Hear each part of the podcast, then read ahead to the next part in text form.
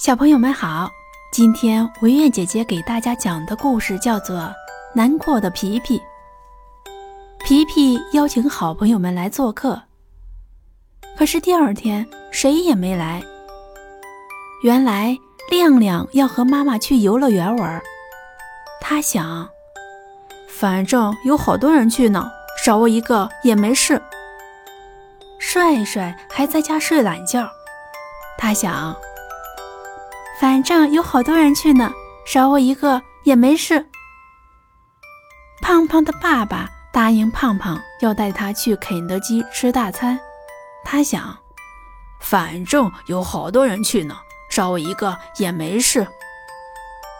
结果大家谁也没有来做客，皮皮看着一桌子菜，难过的哭了。小朋友们，今天的故事就讲到这里。